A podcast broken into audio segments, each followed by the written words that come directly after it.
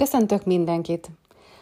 Mai előadásunkban az immunterápiáról lesz szó a rák ellen, annak reményeiről és korlátairól. A rosszindulatú bőrrákban elért nagyobb, majd tüdőrákban produkált szerényebb eredmények világszerte lendületet adtak azoknak a kutatásoknak, amelyek a szervezet saját védekező képességének fokozásával igyekeznek daganatpusztítást elérni. Az immunonkológiai kezelések a hagyományos kemoterápiás és célzott terápiás lehetőségek mellett a remények szerint érdemben képesek javítani az életkilátásokon a betegek egy részénél. A kezelések gátja lehet ugyanakkor, hogy ma még nem lehet előre megmondani, kinek fog használni a kezelés, és ebben a helyzetben a mellékhatások és a több tízmillió forintos kezelési költségek miatt sem lehet egyelőre széleskörű alkalmazásról beszélni. Nagyon fontos hangsúlyozni, az immunterápia a vérben jelenlévő speciális daganatpusztító fehérvérsejt típusok célzott serkentése révén hathat, aminek semmi köze azokhoz az alternatív készítményekhez, amelyeket az immunrendszer erősítésének ígéretével igyekeznek eladni a betegeknek. A tumorszövet onkológiai gyógyszerekkel vagy sugárkezeléssel történő közvetlen elpusztítása mellett az is segíthet a daganatellenes harcban, ha a szervezet saját immunrendszerét rá sikerül bírni arra, hogy idegenként felismerje, és küzdjön a ráksejtek ellen. Ez az immunterápiák alapvető logikája. Az immunrendszerünk egyébként is nap mint nap daganatos sejtek százait pusztítja el minden egyes emberben. A naponta keletkező milliónyi új sejtünk között ugyanis mindig vannak olyanok, amelyek hibásak, és akár rákos elfalulásra is képesek. Annak, hogy mégsem lesz rögtön mindenki rákbeteg, az a magyarázata, hogy ezek a mindenkiben jelenlévő daganatos sejtek vagy életképtelennek, vagy a szervezetünk felismeri és elpusztítja azokat. Azonban ahogyan halad előre az életkor, ahogyan egyre több környezeti ártalom, egészségtelen életmód, dohányzás, bevitt méreganyagok, környezetszennyezés, stressz éri a szervezetet, úgy egyre több ráksejt is keletkezik és ha ehhez az immunrendszer figyelmetlensége vagy gyengesége is társul, egyre nő a kockázata annak, hogy valahol a szervezetben a rosszindulatú sejtek megtapadni, szaporodni lesznek képesek. Felmerül tehát a kérdés, tud-e küzdeni az immunrendszer? A szövettani leletekben évtizedek óta leírják a patológusok, hogy egy eltávolított daganat körül van-e, vagy nincs gyulladásos sejtömeg. A rosszindulatú bőrrák a melanóba esetében ma már van arra bizonyíték, hogy jó jel, jobb életkilátásokat jelez, ha a daganat sejtek körüli gyulladást látunk, mert az azt jelenti, hogy az immunrendszer mozgósította védelmi vonalát, próbál küzdeni a tumorsejtek ellen. Ha leegyszerűsítjük a képletet, akkor kétféle eset fordul elő.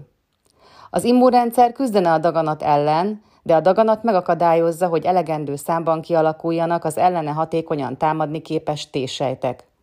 A másik esetben nincsenek jelen a szervezetben a daganatot felismerni és elpusztítani képes T-sejtek.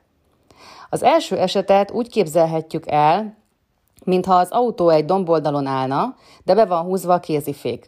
Ha sikerül kiengednünk a féket, az autó legurul a lejtőn, s magától letarolja, ami az útjába kerül.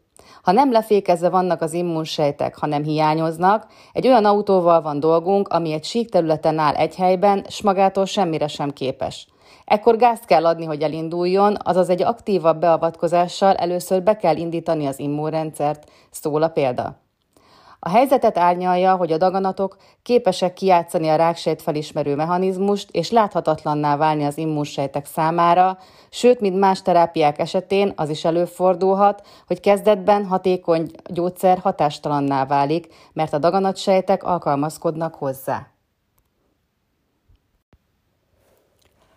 Ez a fejlődés szemléletváltást is hozhat, mert az immunkezelések eredményeit másként kell értékelnünk, mint a klasszikus onkológiai terápiáknál.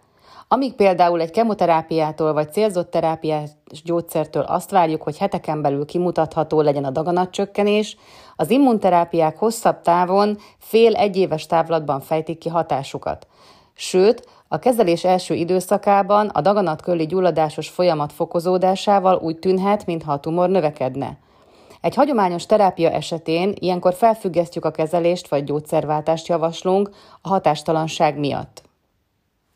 A kezelések korlátai. Az immunterápiák bevetésének súlyos korlátai vannak. Az eddigi tapasztalatok szerint egy adott daganattípusban a kezelt betegnek csak kisebb részénél hatnak a kezelések, és ma még nincsenek olyan előrejelző markerek, ami alapján hatékonyan ki lehetne választani, hogy kinél lesz hatásos a terápia.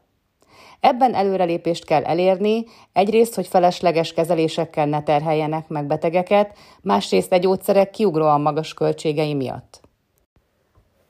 Az immunterápiák mellékhatásai a hatásmechanizmus jellegéből adódnak.